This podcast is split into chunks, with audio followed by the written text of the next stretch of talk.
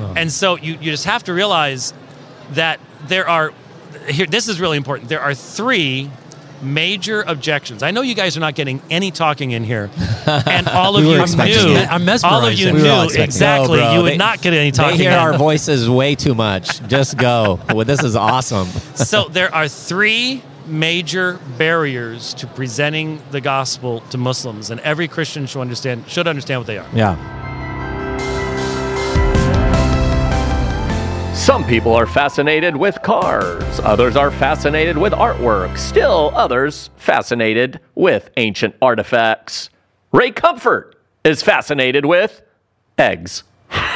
Oh, I love eggs. Pre or Okay. post cooked? if you are what you eat, I'm an egg. Seriously, Ray, I- I've rarely found such an idiosyncratic Excuse me? fascination. I don't like the way that word began. Idio, idiot, idiosyncratic. Seriously, Ray, what is it with you and eggs? Wait, like you like to eat them? No, like everything about eggs, absolutely fascinating. You've never heard them just like go on and on about eggs? Go on. So excited. ask He's so overwhelmed with ask joy. Scotty about eggs, the, the scientific um, teaching, or for want of a better word, about eggs, how, how incredibly they're made, and how the chicken can breathe the air that's left in the top before he breaks the shell, and all this sort of stuff. And yeah, you, these are hygienically sealed packages that you can fry, scramble, poach, or make into an omelette. Look at the passion. Hang on a minute. So don't and don't interrupt. you can throw trash at a chicken at night. Next morning, produce or she produces these incredible eggs that, that are so good for you, full of protein and that. Don't separate the yolk from the white. Use them as Oh, I God. do that. No, no, no. That's how God created them. And I- Jesus said eggs are good food to give to children. Luke 11. Are you yoking? No, this is true. No, it's true. Mark, are you as fascinated by eggs as Ray? Sure. And I Mark, eat, I eat four eggs a day. My daughter So Edith that's- made me hang on a two minute. You omelets eat four yesterday. eggs a I day? I eat four eggs a day. What is it with every what- day? What is it back in without the- fail? Hear that? Stop. Wow. Are I you do. serious? With the yolk. We go through eggs like cr- it's got to be one of our biggest grocery. Do we give you bills. eggs? Does Sue give you eggs? Like once a year. Oh, usually. we'll have to- we we'll have to up give you that. more eggs. Because you gave us that Sally. What was the name of the chicken you Betty. gave? Betty, Betty. sorry. Evil Betty. Demonic Betty the chicken. Yes, yeah, that's where Legion went into. Ray, th- now this is get, because Ray heard you like eggs. This is going to be an excuse for him to get more chickens. Yes. Well, oh, we're up. The, we're on the legal limit, twenty-five. I'd get more. You found it. They had to create the law for you. Ray's going to buy the house next door. Just Oh, so I never thought of that. oh no! Here we go. My daughter Eden always wants me to mention her name. So Eden, Eden, Eden, Eden, Eden, Eden. Grace Smith. She made me two omelets yesterday. Is she always eating eggs? I knew that was coming. Ah. That was really Yeah. good. That was in bad taste. You know what Mark. came to mind yesterday was you guys remember Mork and Mindy? Yes. Mork and Mindy. He came in an egg. He came in an egg. Did Yes. remember when they had? It's more intelligent than evolution. but remember when they had a baby? Yes. And he was born in an egg. And it's, yeah. Was that And he- Robin Williams? Yeah, Yes. but No, no, remember, no, no. but it was pretty. It was No, no, no. pretty brilliant. I never really watched it, but I, I, I don't know why I got this itch to look it up.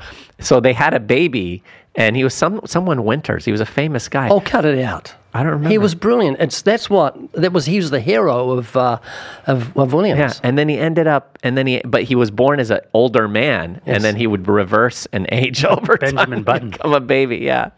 Anyway, bunch of stupidity. Well, friends, uh, here's a comment from Bucky seventy seven. Love this podcast. My fourteen year. Uh, you know, my 14 year old daughter loves it too. It has encouraged us to dig deeper in the word. Thank you for being your godly, goofy selves. Well, that's only one of us. Elves. Bucky. Elves. Yeah. Thank you for that, brother. So blessed your daughter listens as well. 14. Brother. Oh, we haven't done that in a while. Brother. How are you doing? Brother. Brother. That's when you forget the name. Yeah. This podcast is brought to you by Tough Questions, the five video session course. Ray, Mark, and I answer tough questions. Oscar couldn't, he's not a part of it. Study guide, 400 tracks. It also comes in MP4 download. Don't forget that. And the It's Living a Waters- course, of course. Of course, of course, of course. That's a horse. The Living Waters mug, they have a study Bible, all at Living Waters. Period. com. Ooh. Period. Com. That's funny. All right, friends, back at G3. As we told you, we were there, did 11 interviews, and the one today is with our brother James White. I gotta The brilliant. 11 interviews in two days. I know. I had- was I was a scrambled egg. My brain was scrambled. That sounds good to me. yeah, but it was great. And James. White is talking about a very important subject: what Christians need to know about Islam. Do you remember James White came for, to film for a television program about 15 years ago? Yeah. We sat at a meal with him, and none of us said a thing for two hours because he was so brilliant. I know. And then we had him out for Living Waters Equip, and uh, we we hijacked him for like three days. Anyway, we talk about that on the podcast. I love the fact that when we went to do this interview, he didn't know what we were going to talk about, but he just kind of shifts some things around in his brain. Yeah. And then he speaks as if he's reading it from a book. He's Yeah. so and I knew that. That's why I didn't tell him ahead of time. I'm like, this isn't going to be a problem. He's one of us. Yeah. All right, friends. No more of this. Here's our friend, James White. Well, friends, it's not often that you meet someone who bikes at least 100 million miles per year, but we have him here with us. Not anymore. Oh man, anymore. no more. James White is sitting here with us at G3, as you could hear from the background noise. Yes. What what happened, man? You were like Mr. Bike Everywhere guy. Uh, lost control of my heart condition. And Ah. so there are days that I just simply can't get on.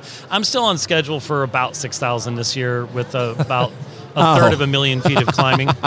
but I'm doing that mainly in my RV now Wow. on, on a smart trainer. So uh, I can't go out and do the 100 mile rides anymore, not because I don't have the physical ability, but if you've got a heart condition and all of a sudden it decides to go wonky on you and you're 50 miles from home, Yeah. you're a long ways away from help. Right. And so I just don't have the confidence to be able to do that anymore. Well, it's crazy. So- I remember when we had you out for uh, what we were doing to Living Waters with Living Waters Equip some time ago.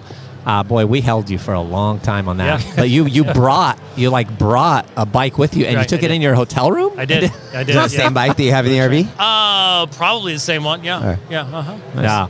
Well, James, I'm sure almost all our audience knows you, but for those that don't, uh, James White, Dr. James White, director of Alpha and Omega Ministries, uh, Christian Apologetics Organization in Phoenix, Arizona, and you're also the elder at Apologia Yep. Church in Arizona.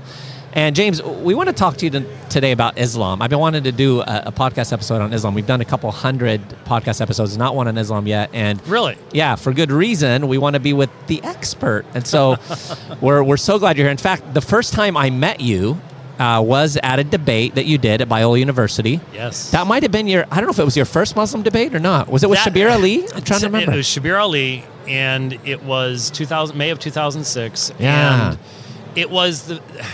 It was officially the first Muslim debate, but I had debated a Muslim before. I had debated a, a Muslim on the deity of Christ on Long Island, but I hadn't started studying Islam yet, so I was just defending the Christian position. Hmm. Yeah. I wasn't able to provide a meaningful critique of the Islamic position. So I don't consider that one my my first Muslim debate. So Shabir was, and I think Shabir and I have now debated. I think we've debated at least seven times since then yeah. in London. And in fact, one of the most amazing things, and people can look this up on YouTube while it's still available on YouTube. I debated Shabir Ali on how a person has peace with God in the Abu Bakr Siddiq Mosque in Erasmia, South Africa in 2013. And it's a beautiful mosque.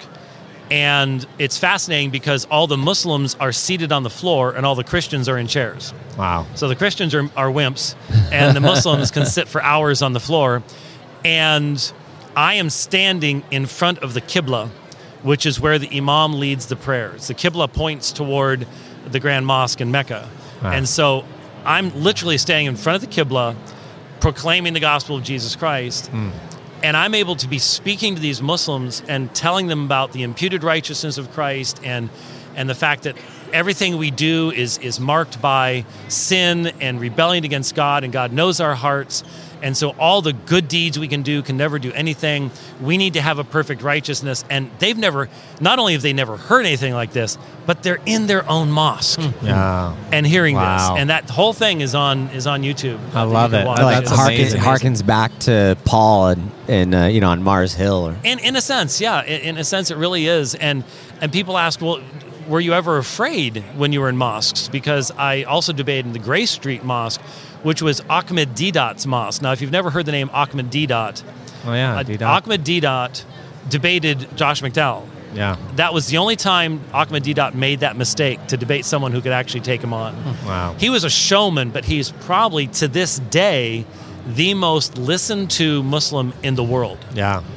And so the apologetic methodology that he used is still the standard that you would get if you went to Egypt, if you went to Saudi Arabia, you went to Pakistan. That's the kind of stuff that you're going to encounter. Not some of the better stuff that second and third generation Muslims in the United States develop, because they've been interacting with Christians. And so they develop a better methodology of defending their faith. It's called dawah in, in Arabic. Is a, it's interesting. The Muslims dawah for them is an explanation of Islam and an invitation to. They don't have a distinction between apologetics and evangelism. Yeah. In their mind, they're both the same thing. Yeah. Wow. Which, in a sense, is actually true. That that should be how it is. And so, anyways, D, that was Deedat's uh, mosque. He had died uh, about ten years earlier, but that was Deedat's mosque. And people ask, "Weren't you ever afraid when you're in a place like that?" Never, not once. I was always treated with respect. And in fact, uh, at the Grey Street Mosque, when I was defending the deity of Christ, I'll never forget this young Muslim man sitting pretty much straight out from me. And you know how you can tell when you, you're all ex- accomplished speakers. You've been in, you've talked to crowds and things like that. Yeah. You know when people are, are really tuning in and listening, and, and you've you've got their attention. Yeah. And so here's here's this young Muslim guy. He looks young to me, and he is hearing me, and I'm saying, look, we have to use the same standards. Uh, uh, you you can't use one standard to criticize Christianity, then a different standard Yeah. to defend Islam. Yeah. You can't attack the New Testament with one set of standards and then defend the Quran with a different set of standards.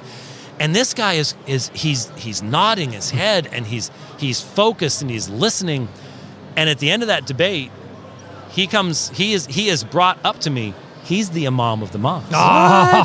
He's the imam of the mosque. no way. And so it, it was just the opportunities we had, especially down there in South Af- South Africa, uh, were just truly astonishing. They're truly amazing. That's and amazing. I'm very thankful for for those opportunities. Well, James, I want to ask you this. You know, there was a time when Islam seemed to be front and center. Right. It was on everyone's minds, right? 9 11 hits, and then after that, a, a whole string of terroristic attacks in different ways. And people were thinking about it. The church was, was starting to train apologetically.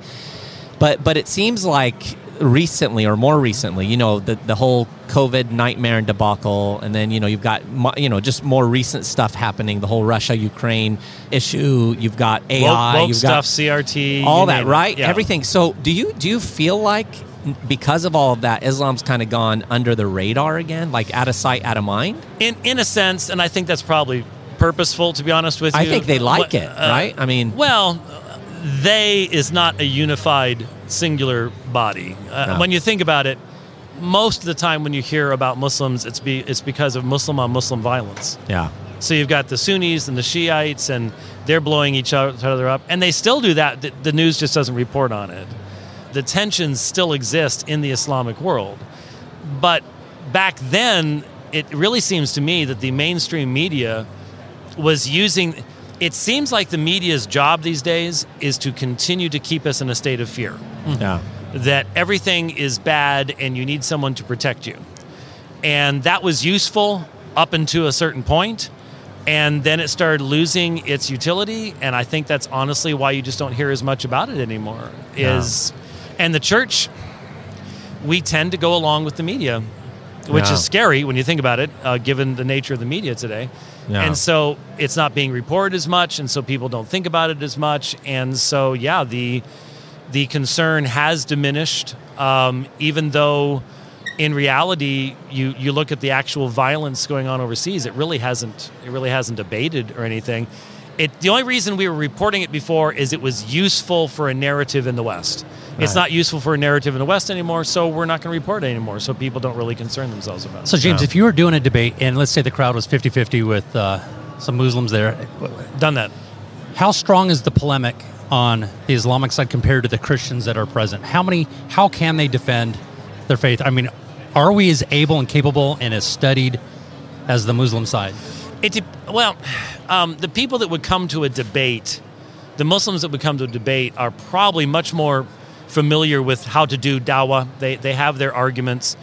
The Christians that come are more interested in what the what this is going to sound like and things like that. So it sort of depends. Your average your average Muslim knows no more about the Bible than your average Christian knows about the Quran. Really? Oh yeah, and in fact, I would say a higher percentage of Christians have read the Bible than Muslims have read the Quran. The vast majority of Muslims, their knowledge of their faith comes from what they hear on during the Friday sermons uh, in the mosque, and it doesn't come. You, you must understand the Quran does not function in the same way in Islamic experience as the Bible does with us. How does it? How does it? Yeah, I want to know. It's it's almost more of a superstitious text. It's almost more how you treat the book, where you keep the book, how you how you view the book. It's not. Well, let me give you an example.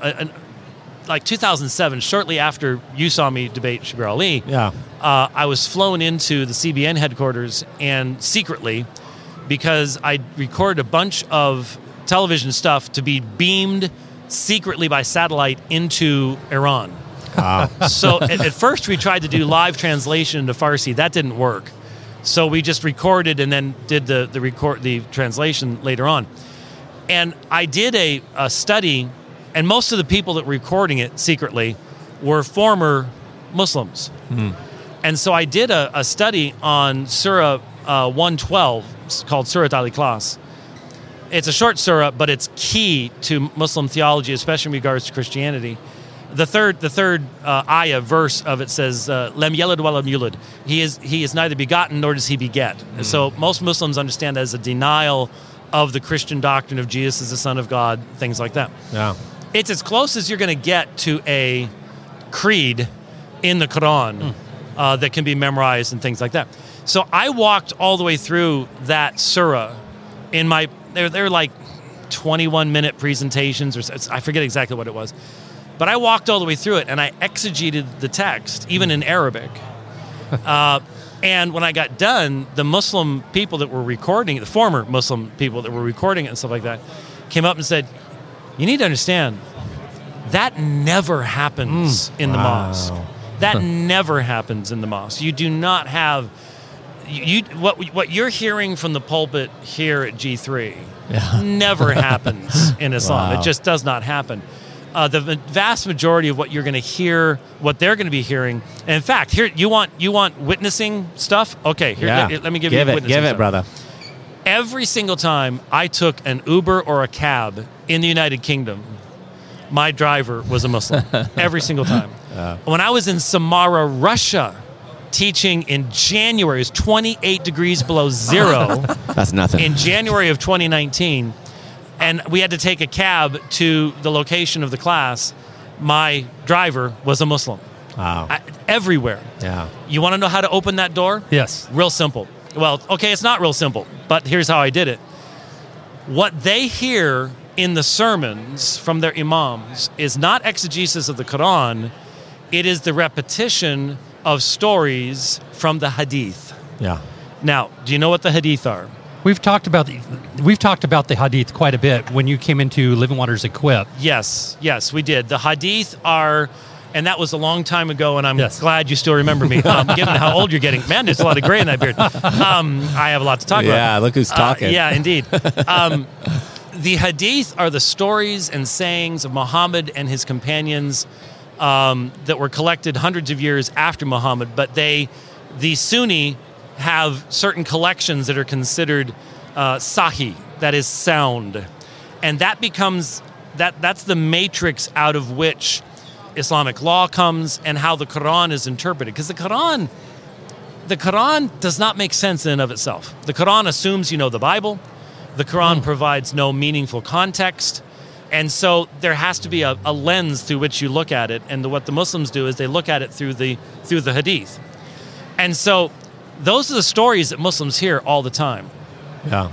And I've read all of Sahih al Bukhari, Sahih Muslim. That's seven volumes and six volumes, respectively, of the Hadith. I did them while riding bike uh, out back when I could still do that, listening to them over and over and over and over again. And so, what I would do is once I realized my driver was a Muslim, uh, I would say, Do you remember the Hadith where you had the man who killed uh, 99 people? Now, this is what's called a mutawatir hadith. That means it's universally accepted. So, the, the chances, if your if your driver is a Muslim who has been raised actively as a Muslim, they're going to know this. They've Yeah. they've heard it dozens of times before, and they're about to drop their dentures, that you as a Christian actually accurately narrate this hadith to them. Wow. But eh, the, the hadith, by the way, is there's a there's a allegedly Muhammad said that there was a mass murder. He had killed 99 people, and he he goes to a, uh scholar and he asks the scholar, um, "Will my repentance be accepted by Allah?" The scholar says no, so he kills him. So he goes to a priest and he says, uh, Will my repentance be accepted by Allah? I don't know if the priest knew about the scholar, but he says, Go to such and such a village and they will instruct you as to how your repentance can be accepted by Allah. As he's going to the village, the time of his death comes. In Islamic theology, the day and moment of your death is written on your forehead 40 days after conception. Wow. And there's, there's nothing you can do about it. That's when you're going to die. That's it. And so he drops dead in the middle of the road. And in Islamic theology, uh, an angel comes from paradise and an angel comes from hell to argue over the soul of this individual. Now, you would think this one would be a slam dunk. okay? I mean, you know, it's killed 100 people, you know. Um, but the angel from paradise argues that he was going to find out about repentance. And so Allah decrees that if he's one cubit closer to the city he was going to than the city he was coming from, that he will go to paradise. And then in some versions of the story, Allah actually makes the earth shrink between the man and that city, so he's one cubit closer and he goes to paradise. Hmm. Now, think with me for a second. First of all, every Muslim knows the story. Yeah. Every single one. And so, all, what have you done? You have just demonstrated that you have enough respect for them to hmm. know something about hmm. their own faith. That's and they don't get that Wow. from Right. Christians at almost any point at all. Okay? So, what have you done? You've purchased yourself an ear, you've, you've opened an ear up Yeah. to hear what you have to say. Love it. Now, think about that story, though. Think about that from a gospel perspective. But you see, you have to think about it before you're talking to the Muslim in the cab. okay, okay. Don't don't just hope that the Spirit will show me. No, hmm. you have to think ahead of time and go, okay, this means that Allah will bring people into paradise with His law completely broken, a hundred innocent people killed, no atonement has been made, but God's just simply going to close His eyes and forgive those sins on what basis? Hmm. Wow. So, what does that do for you? That gives you every possible way because you're going to have to. This person has preconceptions in their mind that are going to be in the way of your being able to present the gospel to them. Right. So, they're going to hear everything you say and they're going to reinterpret those words hmm. within the context of their own faith. So, you're going to have to explain how Jesus can be the Son of God. And that doesn't mean that God has kids and all the rest of that kind of stuff. And you're going to have to explain what substitutionary atonement is and why it's necessary hmm. and how it allows God's God's holiness to stay connected to his law. In Islamic theology, it's torn apart. And that's why I mentioned that debate earlier. That's what came up in that debate was I kept pressing the fact that from the Islamic perspective, their entrance into paradise involves a fundamental denial of the holy nature Yeah. of God. Wow. His law has been rejected, and they're in the mosque, you're explaining that. So you've got to think these hmm. things through ahead of time, but you have purchased the opportunity to really think about it and to really speak to them about it. And so another one of the hadith that's really that's it's mutawatir, which means it's it's universal. They all know it. Muhammad allegedly said that there are people of the fire that do the deeds of the fire their entire lives up until the point at which it is written for them and then they go into paradise. So, in other words, from his perspective, there was a fatalistic you're going to paradise, you're going to hell, it doesn't matter what you do. Wow. So, you do the deeds of the people of the fire your entire life until the point in time when it is written of you, and then you go into paradise. And then it says, There are those who do the deeds of the people of heaven their entire lives until what is written of them overcomes them and they go to hell. Oh. so, you can't know. Wow. Since there's no mediator, there's no atonement, you cannot know whether you are whether you have peace with the law or not at hmm. all. wow. So now think about just those two hadith. There's a third one I can throw at you here if you want to hear it, but you can you can use these stories that they all know, Yeah. open up the door and then make the connection to a biblical presentation of the gospel. Oh, it's so good, James. and that, you know, that's the way to do it. That's a great approach. Let, let me ask you this: How, you know, a lot of Muslims seem to have this impression that obviously the text of the Quran has been perfectly preserved.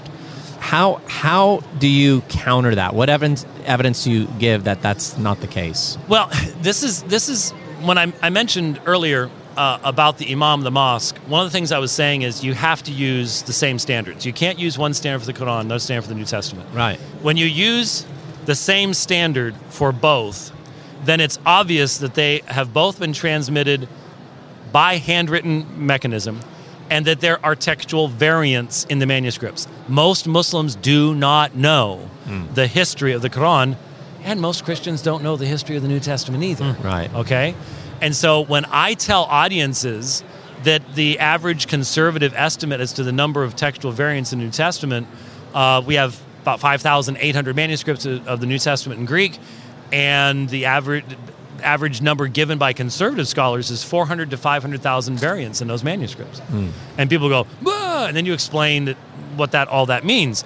The average Muslim does not believe that there are variants in their manuscripts at all. Right. They have been taught otherwise.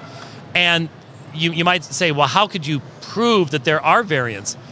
That's tough to do if you don't have the resources. I happen to own uh, two museum quality reproductions of two of the earliest mushaf manuscripts of the Quran. They were 1400 bucks a piece Wow.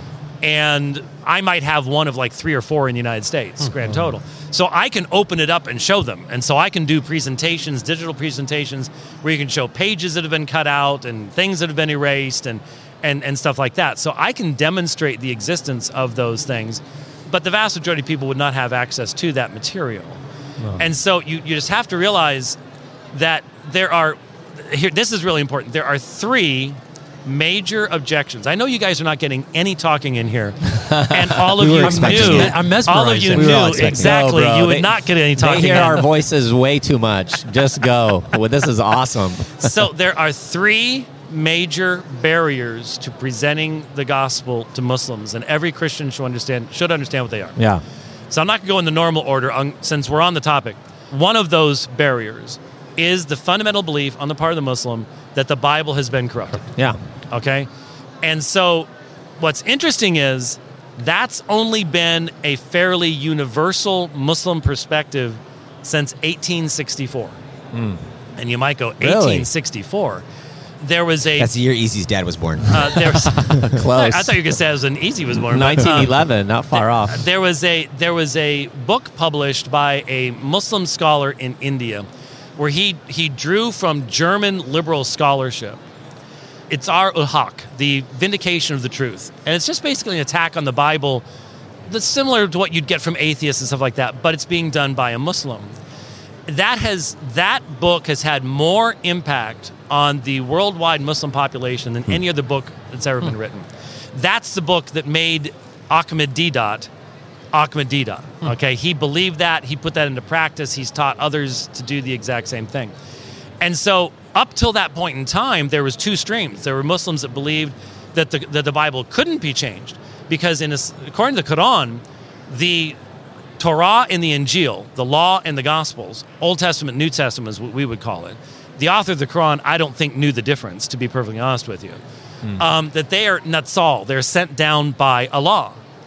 And so, for a lot of Muslims down through history, it was like, well, the Quran's sent down by Allah, the Torah and the Injil are sent down by Allah. If you could change the actual wording of the Torah and Injil, why couldn't you change the actual wording of the Quran? Exactly. And so there were also there were lots of scholars stuff like that that held the view that the only thing that had been corrupted had been the interpretation hmm. of those scriptures, not the form of those scriptures. And then you had people on the other side that believed that it could be changed. Once Izhar al-Haq was published and got translated and went all around the world, now 99% of your Muslims in the world take that perspective and believe that the Bible has been corrupted. But but James, real quick, street level for people that are listening to us, isn't this a valid argument that we can use with the average Muslim on the street to say, hey, if the Quran cannot be corrupted because it's the word of God, how can you say that the Injil and the Torah were? Yes, except the vast majority of them would say that there is a special promise for the preservation of the Quran that does not exist in the Torah and Injil. and at that point, you need to go into Surah 5, ayahs 41 through 46, and demonstrate that they don't have an, a, a way of actually understanding that. And you can see exactly how it works. Go to YouTube, watch my debate with Bassam Zawadi from London in about 20, blah, blah, I don't know, some, it, who knows when it was. It's, it's, it wasn't all that long ago. And you'll be able to see how to use that particular text. But I want to make sure. So that's the first barrier. Okay. Okay. The second barrier is called shirk. You need to understand this. Hmm. Shirk is the unforgivable sin in Islam. And what I mean by that is if you die as a mushrik, a person who has committed shirk, there can be no forgiveness. Any remember the remember the guy 100 had killed 100 people. Allah forgave him because he hadn't committed shirk. So what shirk? Well, shirk is to associate anyone or anything with Allah. It's the closest thing that we would have in Christian terminology would be idolatry. Yeah. And so most Muslims believe that we are mushrikun.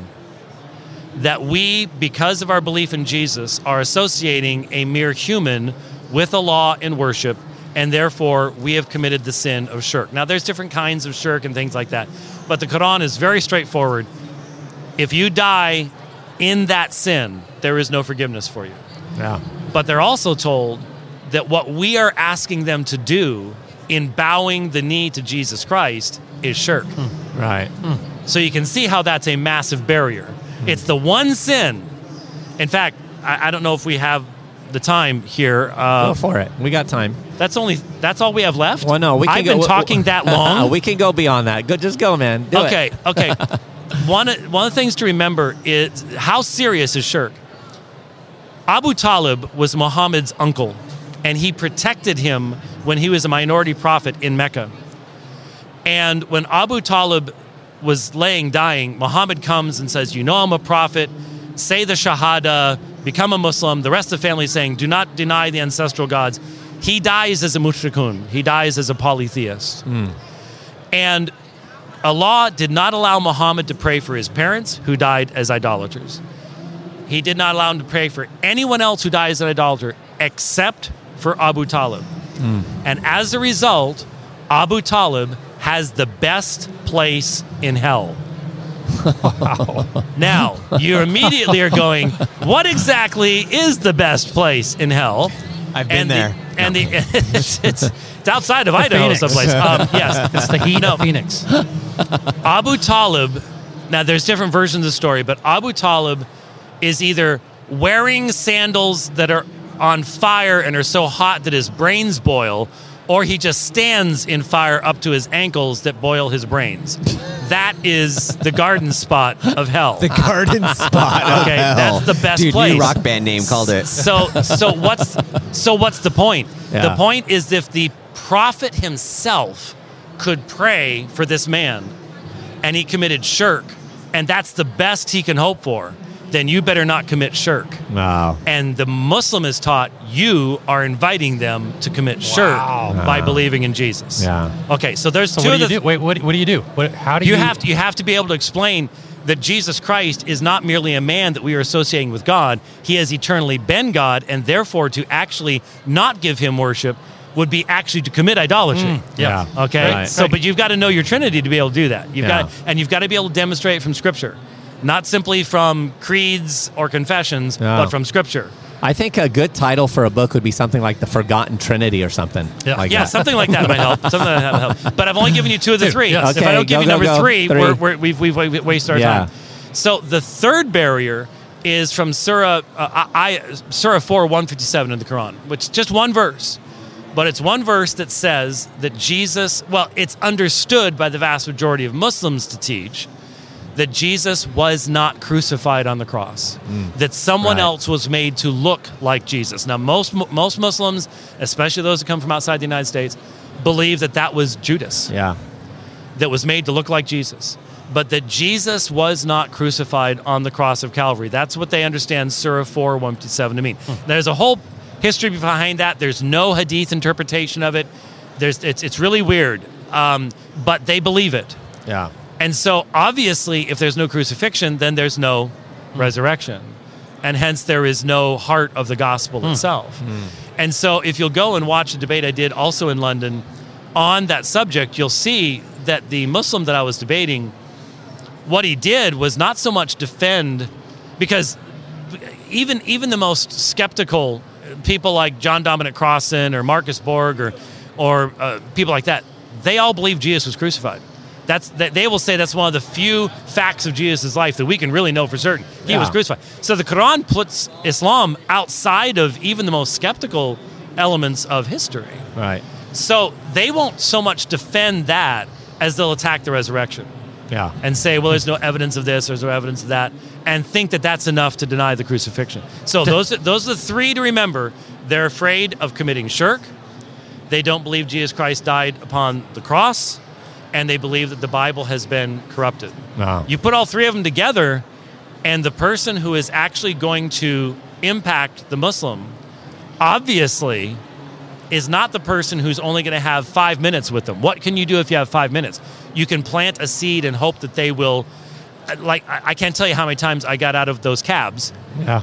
and the ride the driver was writing down the YouTube address to watch my Hmm. Wow, debates I on YouTube. it. I love okay, it. that's how you do it Yeah. when you only have five minutes because you're not going to be able. If you try to do a normal gospel presentation against those three objections and not deal with them, you're, you're not accomplishing anything. They're, Yeah. they're not. So obviously, the most effective way of reaching Muslims is in a relationship with them where you can go over these things over time. Mm. And you actually know your faith well enough to explain how Jesus can be the Son of God without that involving polytheism Yeah. and give a defense of the accuracy of the text of the New Testament and the crucifixion of Jesus. And these are things that uh, really anyone we're sending into a Muslim country should be absolute experts on. They should Yeah. absolutely have their their stuff lined up and ready to go. That's good. So, so Yeah. who does people? Who do the Christians go to? Who should we be reading, looking up, watching videos, listening to audios? Who are those top Christian apologists? You're saying go to these guys. Well, th- there's been a, there's a lot of great work that has been done uh, on the subject of Islam, and unfortunately, a lot of it is not really popularly available. I've done a lot of debates. There have been others who've done debates. Sadly, there have been some that I could name who were very much involved in Islamic apologetics who have become apostates um, Yeah. and have greatly damaged the testimony of Christ amongst the Muslims by the things that they've done. Heartbreaking. Uh, it is. It is. It's it's sad to see. But obviously, the uh, bibliography and footnotes in my book, whatever Christian needs about about, about the Quran, is going to give you a lot of stuff. One of the problems, honestly, is uh, I was speaking to a church in Boulder, and a Muslim came up after my presentation, and he said, "The only thing I would disagree with you about is you said that it's it's almost absolutely necessary to know and understand certain elements of Arabic to discuss this subject." And so he and I started talking. We talked for half an hour, and after half an hour, I stopped him and said, "By the way, how many Arabic terms have you and I used over the past half hour?" and he sort of stopped and said, "Yeah, a whole bunch." And I said, "Yeah, that's how, that's how we started this conversation. It's true." And that is one of the problems is it's a lot of the best information on the subject of Islam seems difficult and hard for people to grasp because it does use terminology that is derived from the Arabic, shirk and hadith and you know Yeah. all this type of stuff. And that means it's not quite as easily available as well.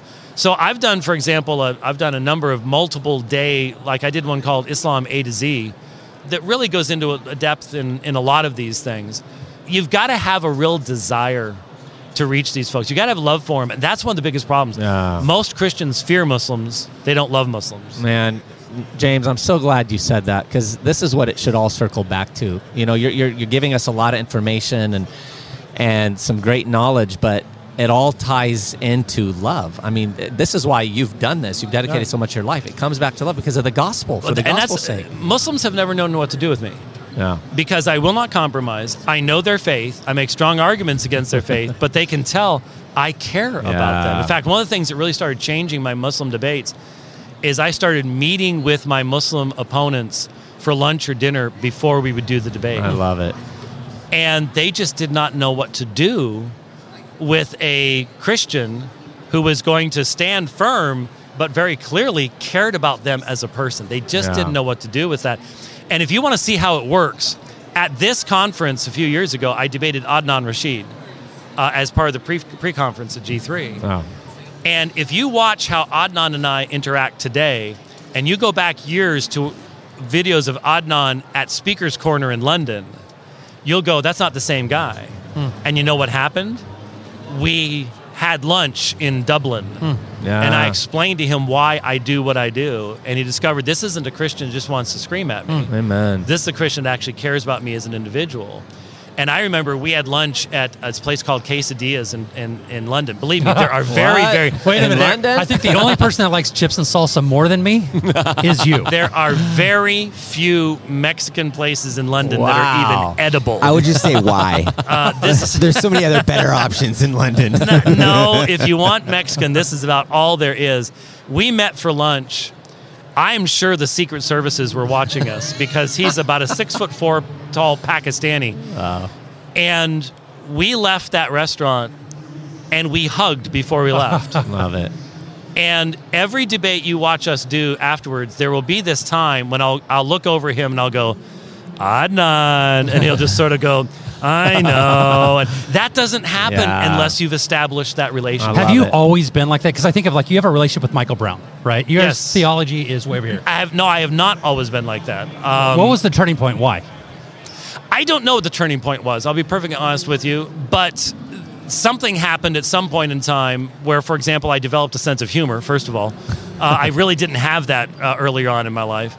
Uh, I, I don't know what I, I can't answer. That's interesting. I cannot answer that question, but that's it's different with Michael or Doug Wilson or someone like that because there is a faith connection there. Yeah. Some people would say there isn't, but obviously I believe that there is. With Muslims, it is a situation where here is a person who has been given really a hopeless message. Yeah. It doesn't, it, they, they, they have no way of knowing they have peace with God. And that breaks my heart, hmm. especially when I see how hard they fight hmm. for something that, that cannot give them peace. Yeah. And I don't know how you cannot feel tremendous empathy for Wow. someone like so that. So when you get a uh, knock at the door and you see that it's a, a Mormon, a Jehovah's Witness, does your heart first think these are fellow image bearers, or do you think, all right, here we go, here I go, I'm gonna. I'm, I'm sure they But don't it- come to it's- James' it's- house anymore, Mark. actually, actually, what's interesting is they came to my house after they started going back door to the Jehovah's Witnesses came to my door because they had suspended during COVID. Yeah. They went to letter writing. Oh, that was effective. yeah, right. Uh, so their numbers have been going Yeah. like this. They did come to my door, and what was interesting was the guy they had doing the presentation was mentally retarded. Okay, he was not really capable of having a, a meaningful com He was doing his best from a piece of paper, but there was a more experienced guy behind him. Yeah. Okay, give the guy credit, all right? So we start talking, and very quickly, I have to turn to the more experienced guy. And the other guy's just sort of watching this conversation going on. And what is my thought? It's both, it's not an either or. If it's Jehovah's Witnesses, these people spend five hours a week preparing to deal with you. You don't spend five hours a week preparing to deal with them. Yeah. So they're going to be some of the most challenging people you're going to deal with. Okay, and so that's what's going through my mind. Is I wonder where we're going to go. How long is this conversation going to be? So on and so forth. But again, for a Jehovah's Witness, here are people who are in very much the same situation as the Muslims. They've been given a false hope. They've been told that they can't truly have a relationship with Jesus Christ. They have a false Jesus. He's Michael the Archangel. They they can't partake of the Lord's Supper. It, it's it's a sad, sad thing. I mean, I've been to district conventions of Jehovah's Witnesses, and they were stultifyingly boring. Yeah. Yeah. They were dead. There hmm. was no life. There was no when they would sing. Every sing every song sounded hmm. like a funeral dirge. Wow. And if you don't feel for someone in that situation, hmm. Yeah. do- I think your feeler's broken. Yeah, and you know, James, what you're talking about in terms of your love and your approach, it reminds me of what Scripture tells us. You know, 2 Timothy 2, 24 to 26, and a servant of the Lord must not quarrel, but be, you know, gentle, patient, able to teach, and humility correcting those who are in opposition. If perhaps God may grant them the gift of repentance. Uh, Yeah, you know, Colossians 4, 5 to 6. Make the most of your time with outsiders. Let your speech always be with grace, seasoned with salt, that you may know how to answer each one. Peter three fifteen. Uh, you know, with with gentleness and respect in terms of you know how we how, how we make the gospel known. So. I love that, brother. And uh, man, we could really, literally, and we, we did pretty much at Living Waters go on for Yeah. tens of hours with you. but, brother, we, we want people to, this is kind of whetting the appetite of our listeners. And Yeah. so we want them to know how they can connect with your ministry, how they can find out about all that you're doing and what you have Right. going on. So give it. Yeah, aomin.org is the main way. The dividing line is the main way we communicate with folks. Uh, we have an app out now that we uh, allows people to know when we're doing the program. I now travel in a fifth wheel. Yeah. Uh, that's how I get around the, the country. And my fifth wheel, uh, thanks to Rich Pierce, we we pulled the bedroom out, and we have built and installed a fully functional two camera 4K webcast studio. no way. In Nobody your, else- In your fifth wheel? Nobody else has what we have. Uh, I unreal, have, man. I have. We're going to be doing the dividing line here pretty soon, and we're going to be using the same cameras. I pulled them out of the unit to come over here, and so that's how I get around now. Yeah. And so we do the program even while on the road. We just did a debate last weekend, a very important debate with Dr. Gregory Coles on gay Christianity. Wow. And coming up in February, I'm going to do a road trip. This may be absolute suicide, but I'm going to do a road trip where I'm going to do five major public debates on one road trip. So I will Do be it on your bike, bro. No, no, no. I will be debating uh, Trent Horn of Catholic Answers on Oh, Sola Yeah, Scriptura yeah. good, good, good, good. and uh, Purgatory. And then I'm debating uh, of a landmark Baptist on whether a Baptist can be Reformed or Calvinistic. Then I'm debating Leighton Flowers on John chapter Ooh. 6. And then I'm debating Dale, Dr. Dale Tuggy, the king of the Unitarians, on whether Jesus is Yahweh. Oh, that's great. Four of those debates are all at First Lutheran uh, of Houston. wow. I think we'll need to go, boys. We'll need to figure out a way to go there. Yeah. That's great, James. So AOM.org. A-O-M-I-N dot org. A-O-M-I-N. A-O-M-I-N dot dot org. Okay. So Apple, been going- Onion, you- Mormons, and .org. He's been going to the wrong website He's this going whole to the time. wrong website. I don't, I don't know where you've been going, but yeah. yeah. Well, brother, thank you so much. We'll have to do this again, hopefully, Lord willing, very soon. And uh, keep pressing on. You're an inspiration. Appreciate Yeah. it. Thank you. God bless. James White brought the delight.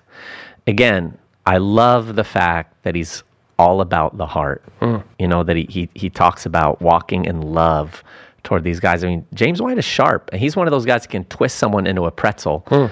Uh, but, but he's tactful because Yeah. he wants to win them. I want to remember those two stories from the hadith that he mentioned because we always have Muslim drivers with our Uber Yeah. or taxis. Yeah, that, that was good stuff. Yeah. Gave us enough to, to research and look stuff up. They call me the James White of Mexico. Jaime Brown. See, Sí, Simon. Ray, what's your name in Spanish? Ray, speak, Ray, speak Spanish. Oh, bueno. bueno, pronto. All right, friends, don't forget to give us your comments, podcast at livingwaters.com, and your thoughts. Don't forget to give us a rating. Check out the Tough Questions course, Living Waters mug, the Evidence Study Bible, all at livingwaters.com. Thank you for joining us, friends. We'll see you here next time on the Living Waters podcast, the ultimate cure for insomnia.